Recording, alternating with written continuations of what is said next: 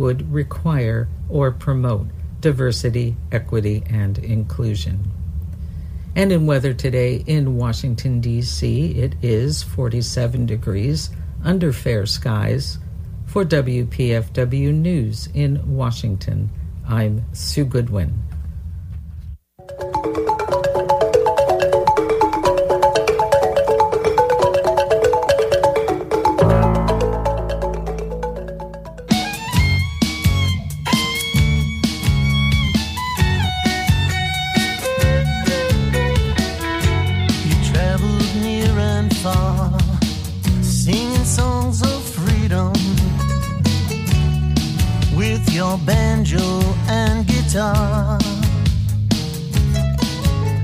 Great labor songs, but one of my favorite ones, and it may not be as well known, is Commonwealth of Toil. Right over the main entrance to the building is a beautiful carved granite medallion with the initials SLP and an Arm & Hammer. To create the atmosphere, I went back and thought like what it was like at the river mill at shift change 11 at night when it was dark, when it was damp, when the wind was coming off the river, when if the moon was up it created a sense of mystery, a sense of danger. Hey, welcome to the Labor Heritage Power Hour, a weekly radio show celebrating the cultural heritage of the American worker. We're a proud founding member of the Labor Radio Podcast Network, laborradionetwork.org. I'm Chris Garlock with Elise Bryant. On today's show, Mark Dimondstein, president of the American Postal Workers Union, shares his favorite labor song. We find out how Vermont's old labor hall is surviving last year's devastating flood, and Si Kahn tells the story behind the song Back When Times Were Hard. Plus, Carmelita Torres and the Bath Riots, Troubadour, a tribute to Pete Seeger, both by the R.J. Phillips Band, and on Labor History in 2. The year was 1865. That was the day the United States Congress passed the 13th Amendment to the Constitution abolishing slavery. That's all coming up on the Labor Heritage Power Hour. Here's the show.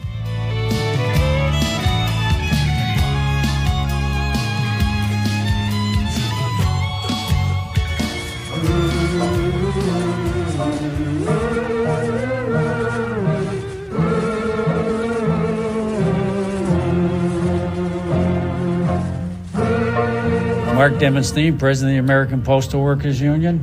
There are a lot of great labor songs, but one of my favorite ones, and it may not be as well known, is Commonwealth of Toil by Ralph Chaplin, who also wrote our labor anthem, Solidarity Forever. So when you get a chance, listen to it. I think you'll like it as much as I do. In the gloom of mighty cities, mid the roar of whirling wheels, we are toiling on like chattel slaves of old. And our masters hope to keep us ever thus beneath their heels and to coin our very lifeblood into gold. But we have a glowing dream of how fair the world will seem when each man can live his life secure and free. When the earth is owned by labor and there's joy and peace for all in the commonwealth of toil that is to be. They would keep us cowed and beaten, cringing meekly at their feet. They would stand between each worker and his bread. Shall we yield our lives up to them for the bitter crust we eat? Shall we only hope for heaven when we're dead? But we have a glowing dream of how fair the world will seem when each man can live his life secure and free. When the earth is owned by labor and there's joy and peace for all in the commonwealth of toil that is to be. They have laid our lives out for us to the utter end of time. Shall we stagger on beneath their heavy load? Shall we let them live forever in their gilded halls of crime with our children doomed to toil beneath their gold? But we have a glowing dream of the world will seem when each man can live his life secure and free. When the earth is by labor and there's joy and peace for all in the commonwealth of toil that is to be. One of the reasons I love this song, it really talks about that the war in the working class exercises our full power we can have a better society and a better world.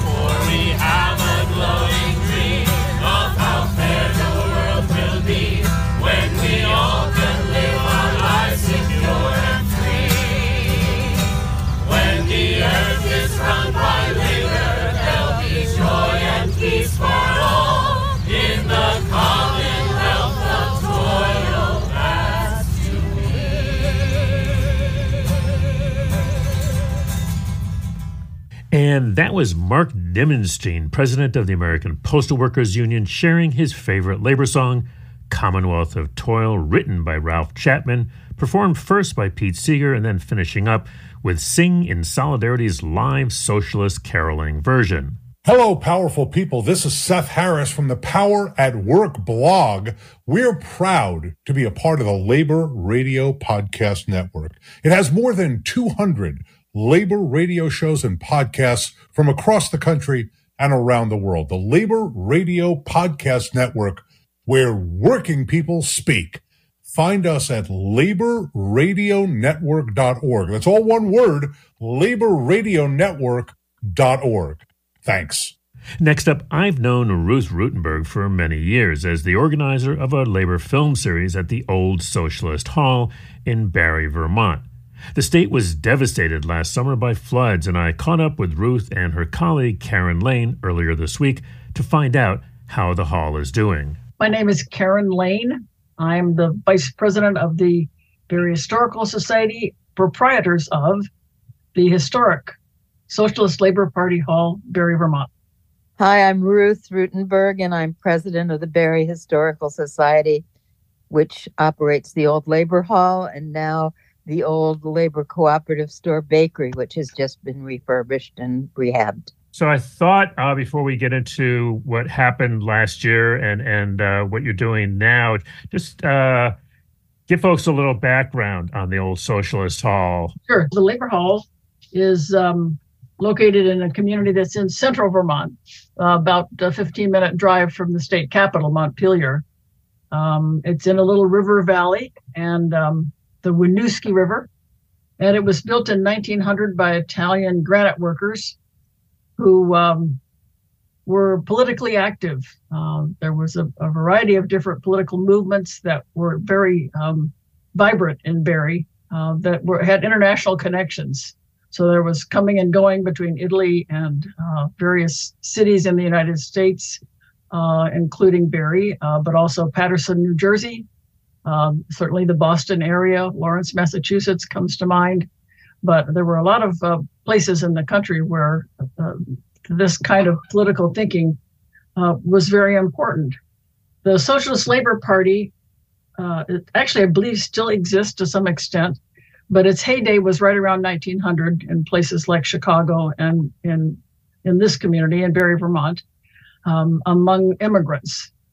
But uh, by 1905, they had pretty much shifted their membership to the IWW, uh, the, the, the old Wobblies, the industrial workers of the world. So that was an active chapter for a while. But meanwhile, they really were uh, enthusiastic members of the SLP. And right over the main entrance to the building is a beautiful carved granite medallion with the initials SLP and an arm and hammer um, and a leaf of laurel. Uh, very beautiful.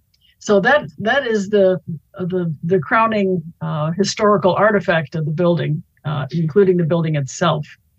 Uh, the building um, really was built as a community center, a place for conversations and discussions and lectures and uh, panel discussions, um, celebrations. There, everything from weddings and funerals to uh, people's birthday parties, and uh, um, the place. A couple of really well-known local incidents that happened at the community in the community happened there because it really was the largest uh, gathering place in the community for for events.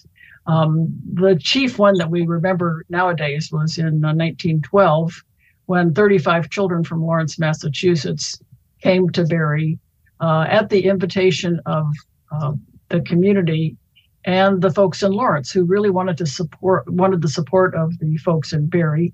And there had been a, a great deal of fundraising and other kinds of support offered from Barre to Lawrence. So this was a chance for uh, people, and it was part of what became known as the Children's Crusade, not the Mother Jones one, but another one where kids left the community for safety uh, during the course of the strike. So these were kids who came to Barre, stayed with local families, and they were in Barre for about a month. And then once the strike was settled, uh, they went home. Uh, most of the families really went out of their way to provide these kids with clothing, sometimes um, toys and equipment. I know a couple of kids got sleds uh, winter coats, which, believe it or not, they did not have, even though they were living in Massachusetts in one of the woolen districts of our country. Unbelievable. so, so that was a real high point. But there were many other um, issues along those same lines. In the 20s, it was Sacco Vanzetti.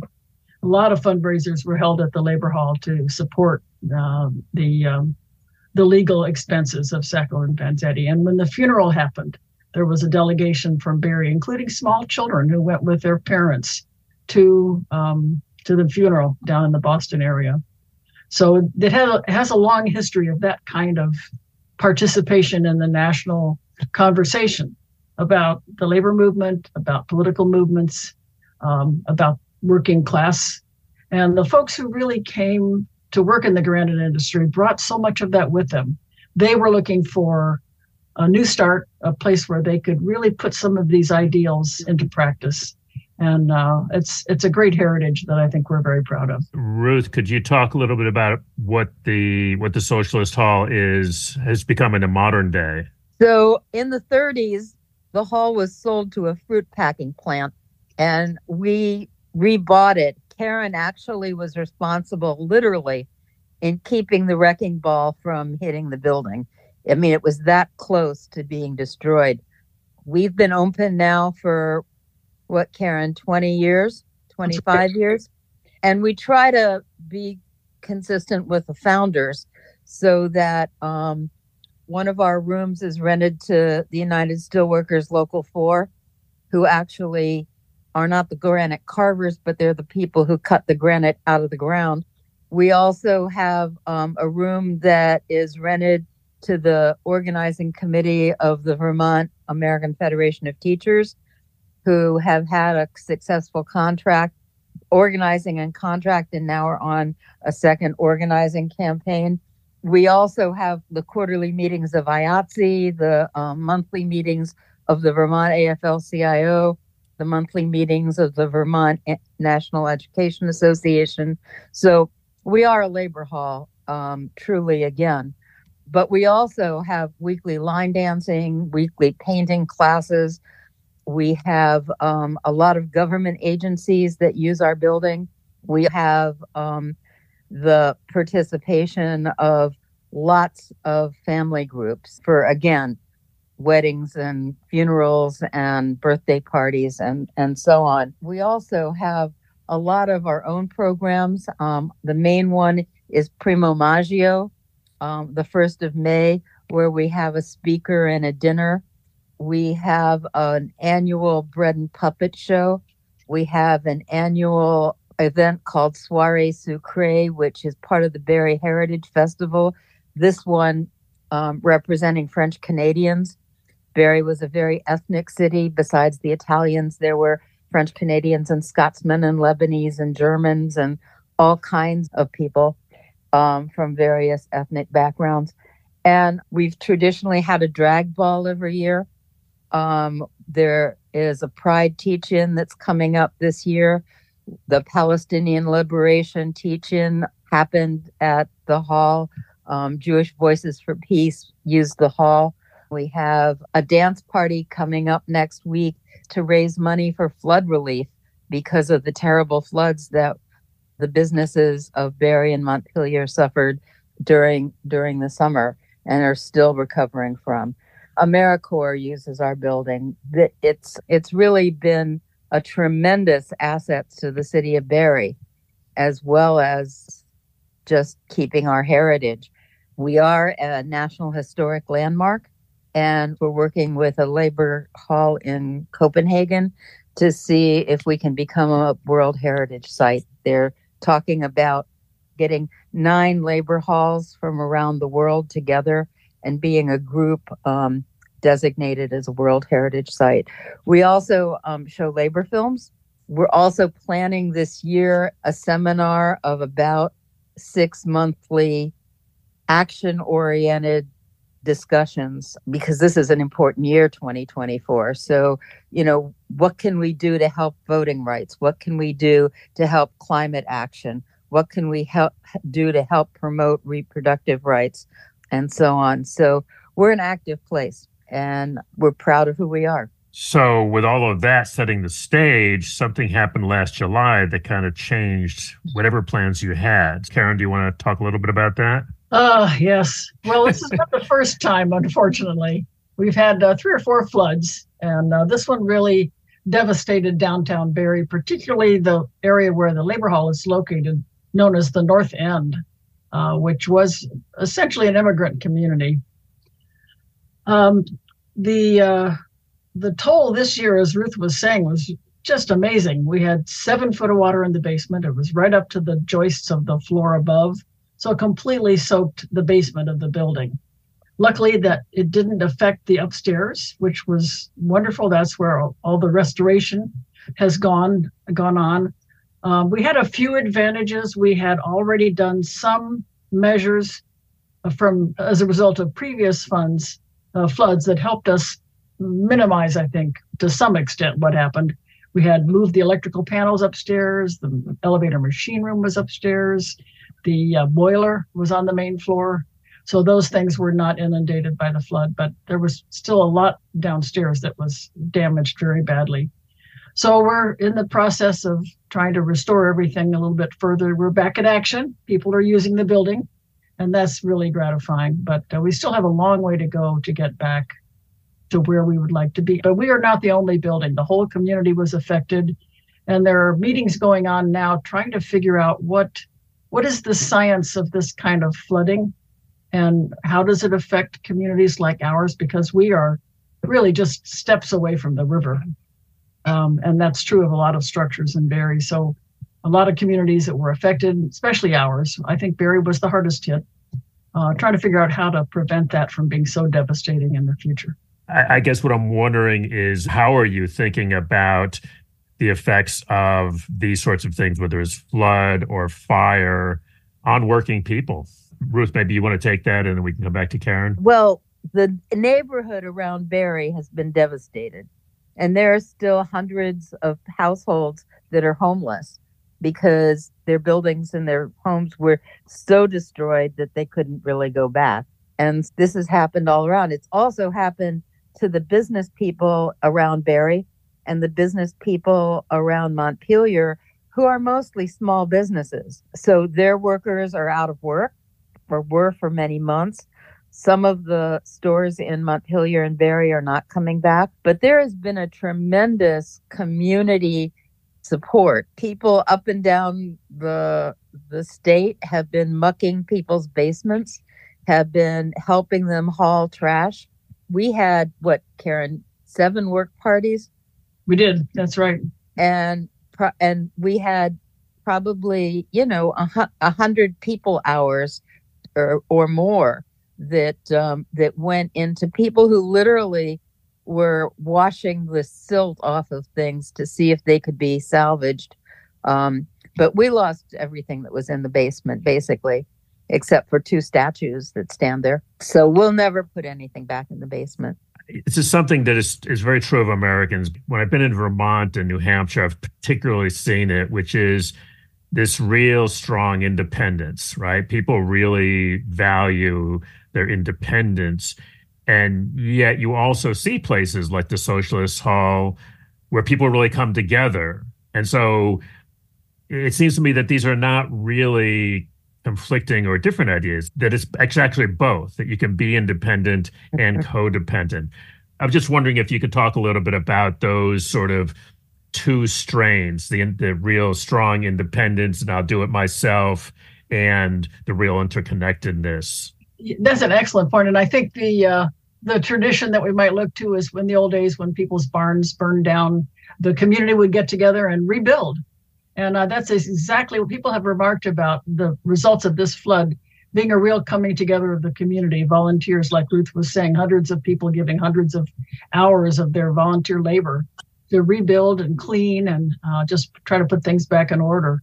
Um, and I think it's because of that combination of um, can do, I can do this, I'm independent, I can do do these things, but also we have a, a need to get together as a community.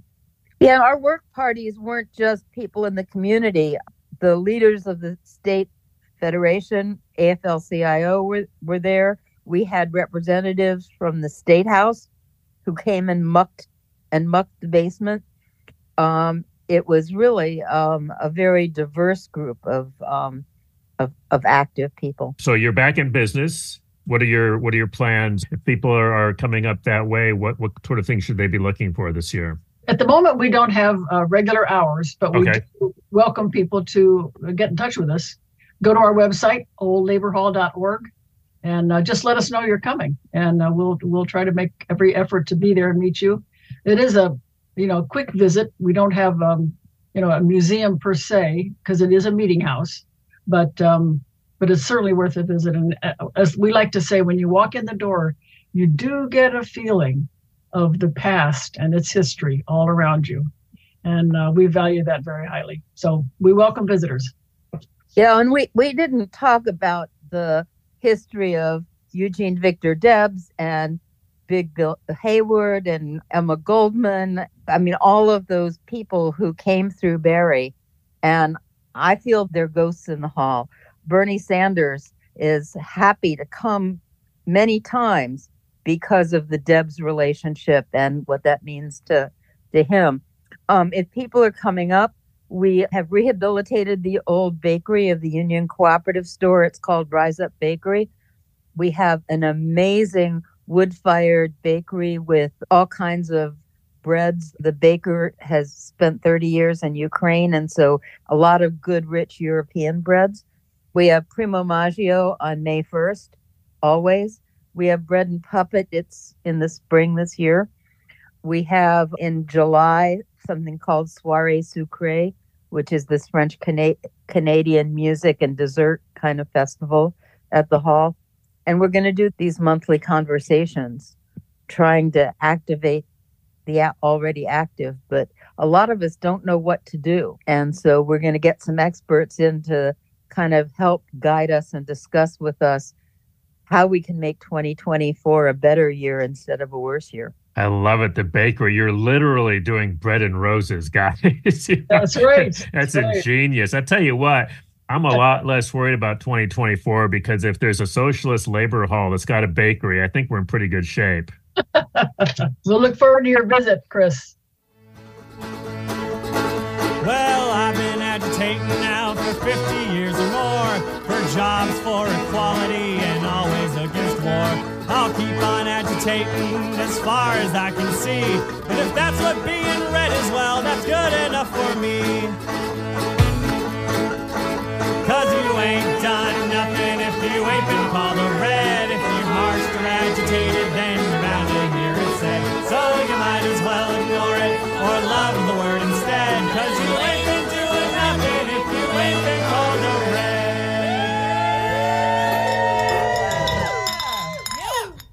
Hey, this is Carmen Rodriguez from El Cafecito del Día. At LCLAA, we are proud to be part of the Labor Radio Podcast Network with more than 200 labor radio shows and podcasts from across the country and around the world.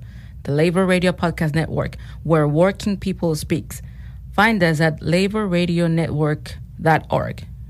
Ruth Rutenberg and Karen Lane from the Old Labor Hall in Barre, Vermont. Find out more at oldlaborhall.org. The song, by the way, is Ain't Done Nothing If You Ain't Been Called a Red, written by Elliot Kenin and popularized by Faith Petric, performed here by Spud Bugs from the compilation album Brewing Solidarity, curated by Audrey Plath and released by Put Out Your Own Records. All proceeds from the album go to unionizing Starbucks workers at sbworkersunited.org. You're listening to the Labor Heritage Power Hour on WPFW 89.3 FM, your station for jazz and justice. In a moment, Si Kahn will tell us the story behind the song Back When Times Were Hard. But first, we've got a song from the R.J. Phillips Band. On January 28, 1917, 17 year old Carmelita Torres, who crossed the border daily from Juarez to clean houses in El Paso, refused to take a toxic disinfectant bath. By noon, Carmelita was joined by several thousand demonstrators at the border bridge. The protest became known as the Bath Riots. Mexican border crossers were not considered illegal in the U.S. until 1917, when a new law imposed formidable barriers to entry a literacy test, a head tax, and a prohibition against contract labor. Mexican nationals, for the first time, needed a passport to enter the United States. All immigrants from the interior of Mexico and those who the U.S. customs officials deemed second class citizens of Juarez were required to strip completely, turn in their clothes to be sterilized in a steam dryer, and fumigated with hydrocyanic acid, and stand naked before a customs inspector who would check his or her quote unquote hairy parts, scalp, armpits, chest, genital area for lice.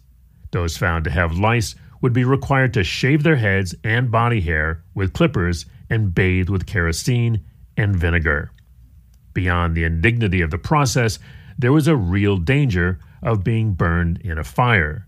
That happened in 1916 in the El Paso City Jail, when someone struck a match near a tub during the mayor's disinfection campaign and 27 prisoners burned to death.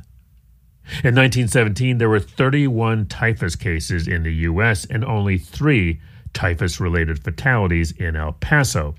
Yet the delousings went on for decades along the U.S. Mexican border. Even up to the late 50s, during the guest worker Bracero program, Mexican laborers were still being sprayed with DDT before being allowed into the United States. Here's the R.J. Phillips Band.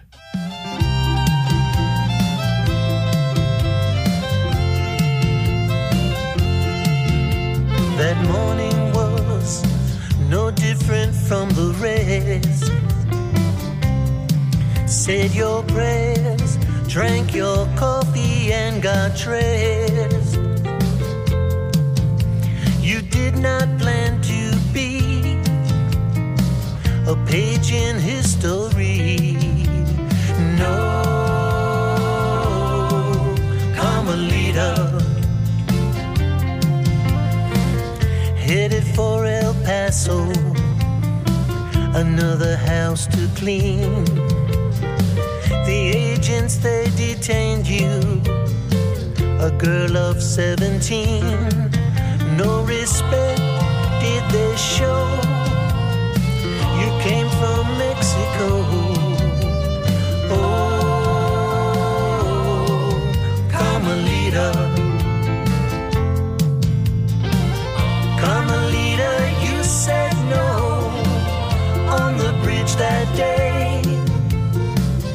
Tried to disinfect you, take your clothes away.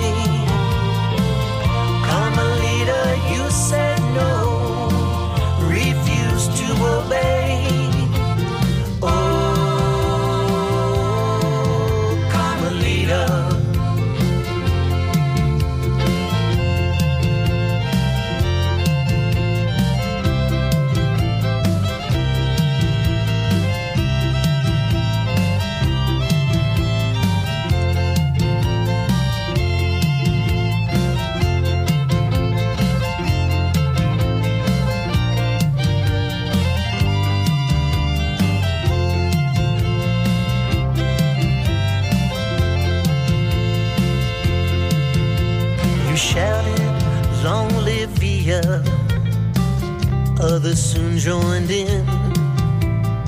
Some called it a riot and wondered who would win. They blamed you in the press, the senorita from Juarez.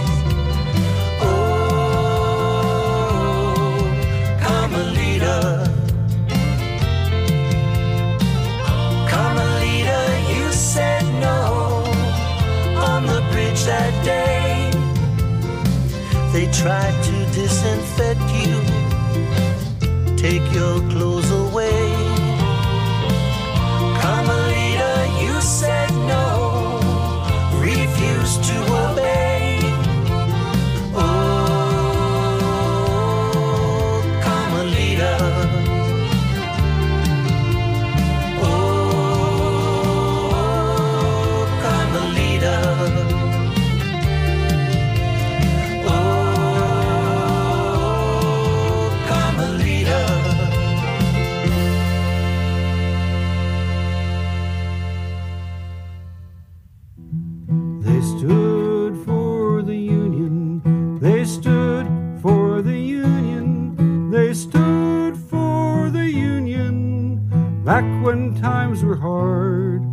Here's singer songwriter and former union organizer Si Kahn. So back when times were hard, which is both the name of a song and what things were like for unions in North Carolina back in the 1970s and 1980s.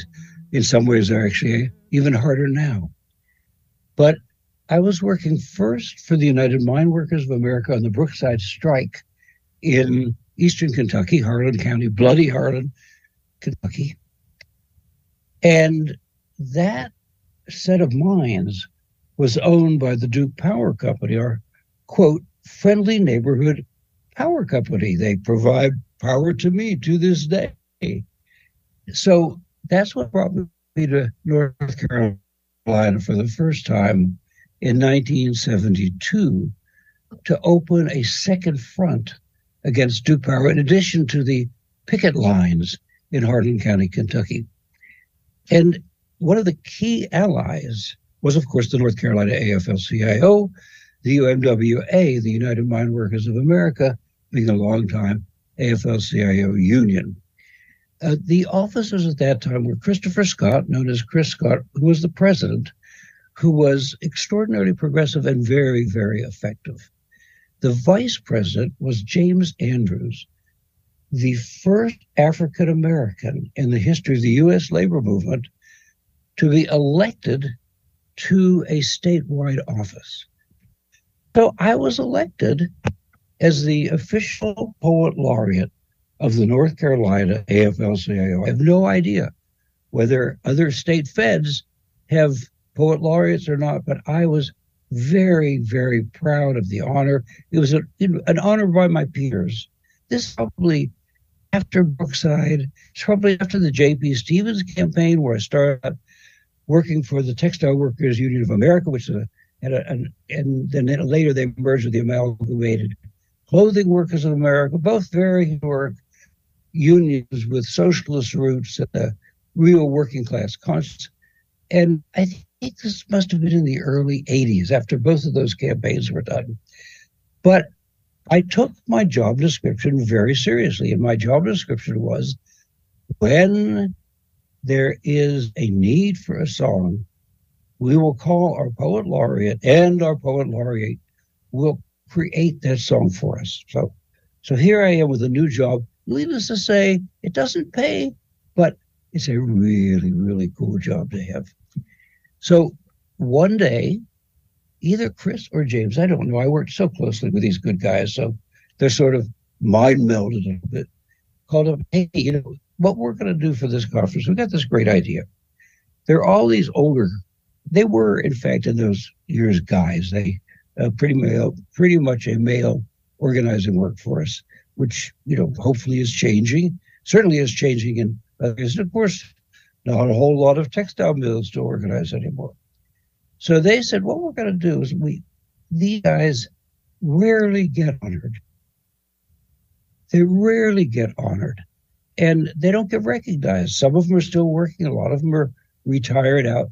We want to bring all of them back and we want them to talk about what it was like trying to organize in the South in the 30s and the 40s and the 50s during the Red Scare, during Operation Dixie, which was organized by the CIO in an attempt to organize the South. And by and large was broken up by, by the Klan, by the by the corporations. Name that they came up for them was, was the Lions of Labor. The Lions of Labor. They weren't really lions, but they were um, fine organizers and committed guys. They they were from an old school. I think virtually every one of them had come up through the ranks in a mill, in a mine. These were hardcore working class folks that had come up the hard way and had learned about the union by going through an organizing drive themselves. It was their wages, their working conditions, their safety conditions that they were fighting for. And that's what I tried to put into the song. Now, I think writing praise songs is very dangerous. You don't want to come at it directly. You know, this is not like the mini biography, it's not the Wikipedia entry. And so you have to create an atmosphere before you honor these folks. And I thought it was really important to bring back that sense of what it was like back in the South in the supposed good old days. These guys had some of them had been beaten up, some of them had been tarred and feathered, a lot of them had ridden out of town on a rail. And I wanted to create that atmosphere. And I also brought into it my own sense of what it was always like when I was working on the J.P. Stevens campaign, in Roanoke Rapids, North Carolina. At that time in the early 70s, late later 70s, that was the second largest mill town, certainly in the Carolinas, quite conceivably in the country. Kannapolis was the largest one. Sometime I will sing you the song that apparently some of Ralph Nader's employees wrote for a campaign for a film they did about the organizing campaign in Kannapolis, but not today. So to create the atmosphere, I went back and thought like what it was like at the river mill at shift change 11 at night when it was dark, when it was damp, when the mm-hmm. wind was coming off the river, when if the moon was up, it created a sense of mystery, a sense of danger. And even without the moon, the arc lights that shone down on the parking lot on the entrance to the mill, it was spooky it was it was you definitely felt the chill in the air. You felt a chill in your spirit and your soul. The song begins, the wind is off the river.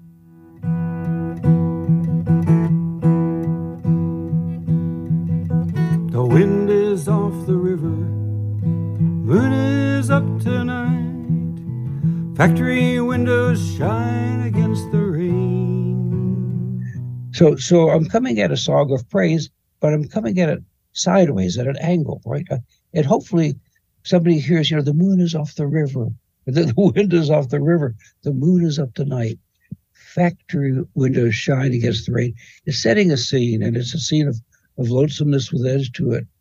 And then it says, a stranger from another town. That's the organizer. A stranger from another town stands just outside the gate, waiting for the midnight shift to change.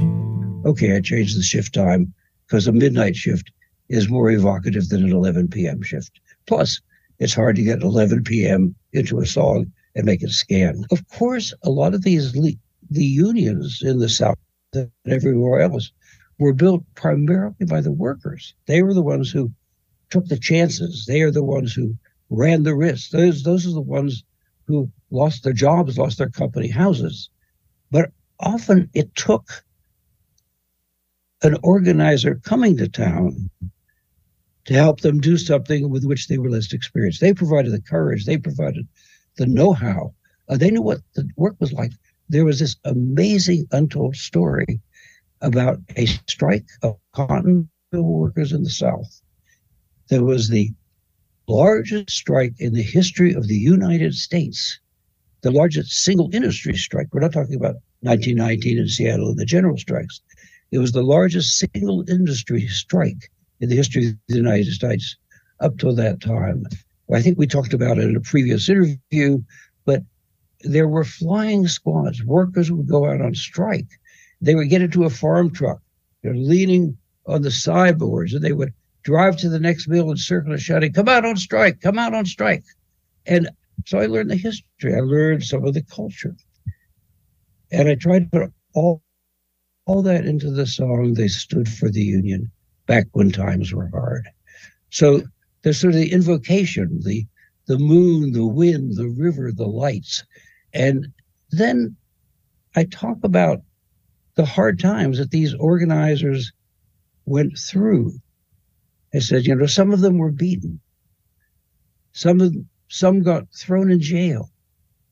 Some of them were ridden out of town, right? And here I am on the stage. It's the North Carolina State Federation of Labor, an affiliate of the, the National AFL-CIO, the American Federation of Labor, Congress of Industrial Organizations. And these old guys are listening to me talk about their lives, their work. And then I say, yes, it was hard, but there was success. And in the song, it says, but the unions that they organized are here with us today. I'm talking to 400 union members in a conference room or a conference hall in a Raleigh, North Carolina hotel. The unions that they organized are here with us today, proud and strong. They'll never keep us down. Some of them were beaten, some got thrown in jail, some of them were ridden out of town. But the unions that they organized are here with us today, proud and strong, they'll never keep us down.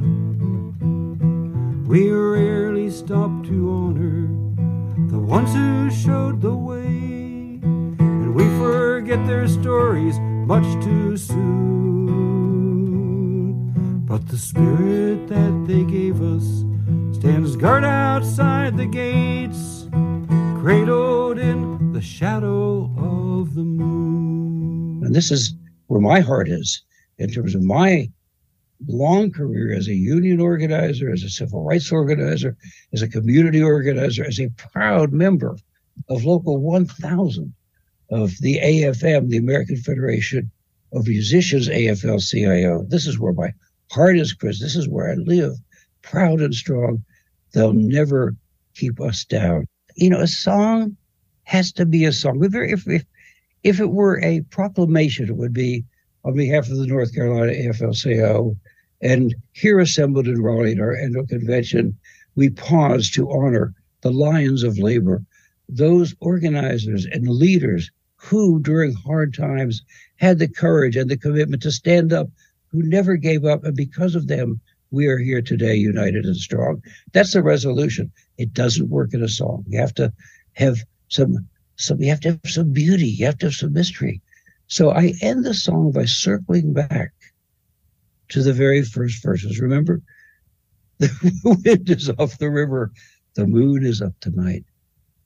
Factory windows shine against the rain, right? A stranger from another town stands just outside the gates, waiting for the midnight shift to change. Some just walk by quickly, afraid the boss will see. Some just turn their faces to the ground, but they whisper in the corners. They say it with their eyes. Praise the Lord. The unions come to town. So at the end, it circles back and it says, We rarely stop to honor the ones who showed the way, and we forget their stories much too soon. But the vision that they gave us stands hmm. guard about stands guard outside the gates, cradled by the shadow of the moon. And so we're back at the beginning. We've come full circle and we've honored people who really were heroic. I am always, always overwhelmed by the raw courage of everyday people, by they're willing to take risks for themselves and for their friends and for their families, but just how much they risk. So I am always conscious, or I was always conscious in those days when I went into a town as a union organizer and as a community organizer, that I come there with a huge level of privilege. You know, I got, as I said, I come from a middle class family. I've never been a mill worker. I've never been a coal miner. Um, members of my family were working class and worked hard at, at many difficult jobs. I did not. And so I can always go home again. And I think that kind of consciousness, that kind of humility, if you will, is something that we as organizers, whether we're union organizers, civil rights organizers, LGBTQ organizers, feminist organizers, you name it. But if we intervene in people's lives, we don't always make them better. And we need to let people know the risks that they are taking, not that they don't already know them. They need to understand that we understand that. And so I think it was a great act on the part of James Andrews, Secretary Treasurer of the North Carolina AFL CIO, the state Fed, the state federation, and on the part of Christopher Scott, Chris Scott, the president of the North Carolina AFL CIO. I think it was a great act on their part to bring back the organizers from the old days, which necessarily the good days, and to say, we haven't forgotten you. We have not forgotten the commitment that you had. We haven't co- forgotten the victories you helped working people win. Organizers don't help don't win victories. We help everyday people work together to win victories. It's their victories, not ours. And to say, hey, you know what? You guys are great. We're inspired by you. We remember you. You are not forgotten. You will not be forgotten. And we remember that you stood for the Union back when times were hard. The wind moon is up tonight. Factory windows shine against the rain. A stranger from another town stands just outside the gate, waiting for the midnight shift to change. Some just walk by quickly, afraid the boss will see. Some just turn their faces to the ground. But they whisper in the corners, they say it with their eyes. Praise the Lord, the union's come to town.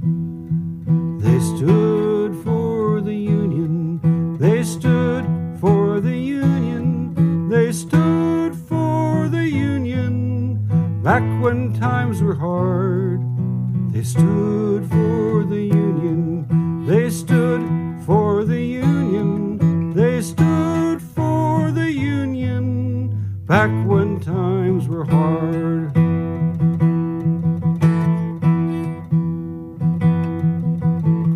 Who will spread the message?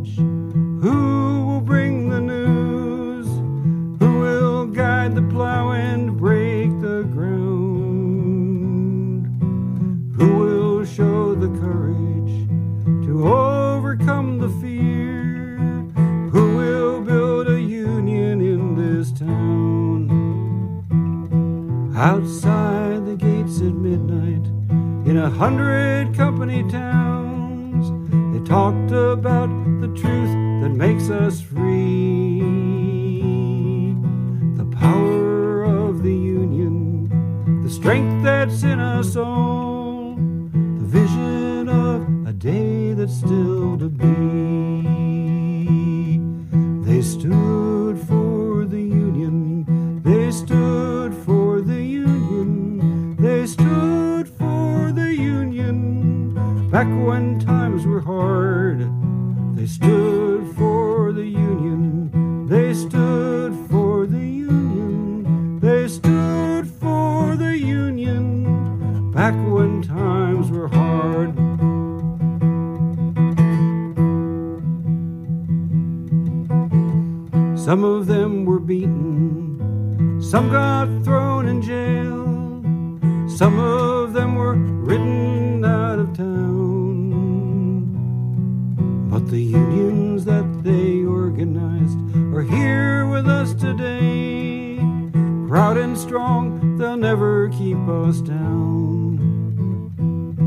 We rarely stop to honor the ones who showed the way, and we forget their stories much too soon.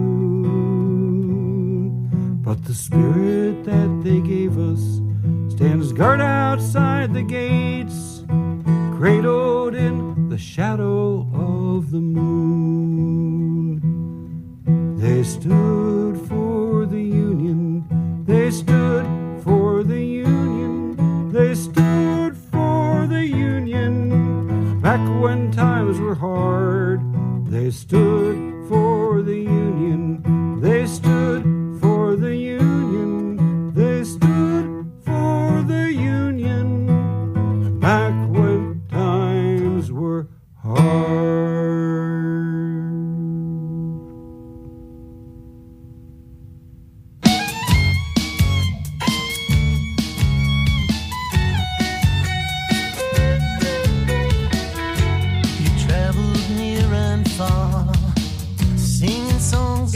that is going to do it for this week's edition of the Labor Heritage Power Hour. If you've got suggestions for guests or topics or music for future shows, drop us a note info at laborheritage.org.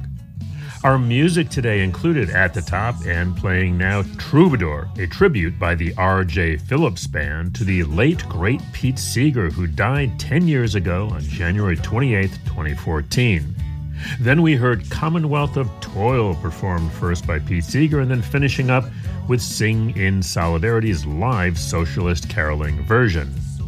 After that was Ain't Done Nothing If You Ain't Been Called a Red, performed here by Spud Bugs from the compilation album Brewing Solidarity, curated by Audrey Plath, released by Put Out Your Own Records. All proceeds from the album go to the unionizing Starbucks workers at sbworkersunited.org.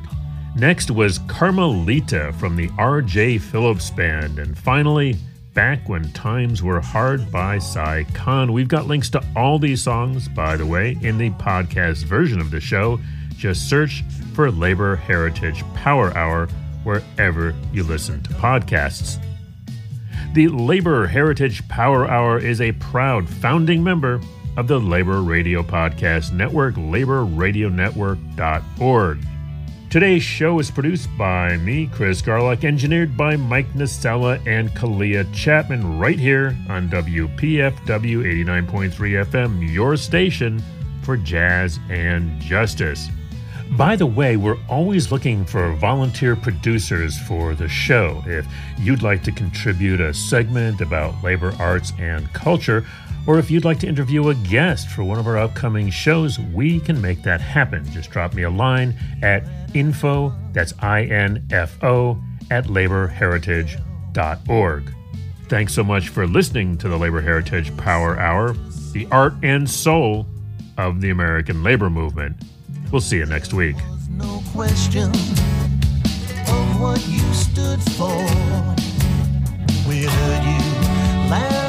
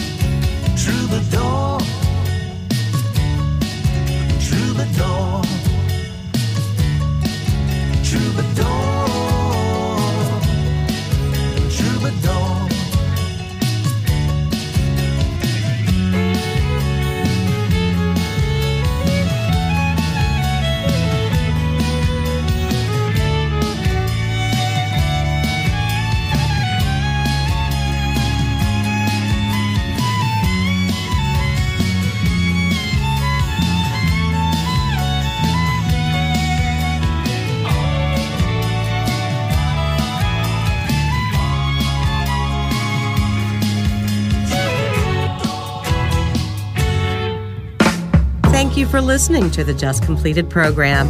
If you'd like to offer feedback on any of our programming, please email us at info at wpfw.org.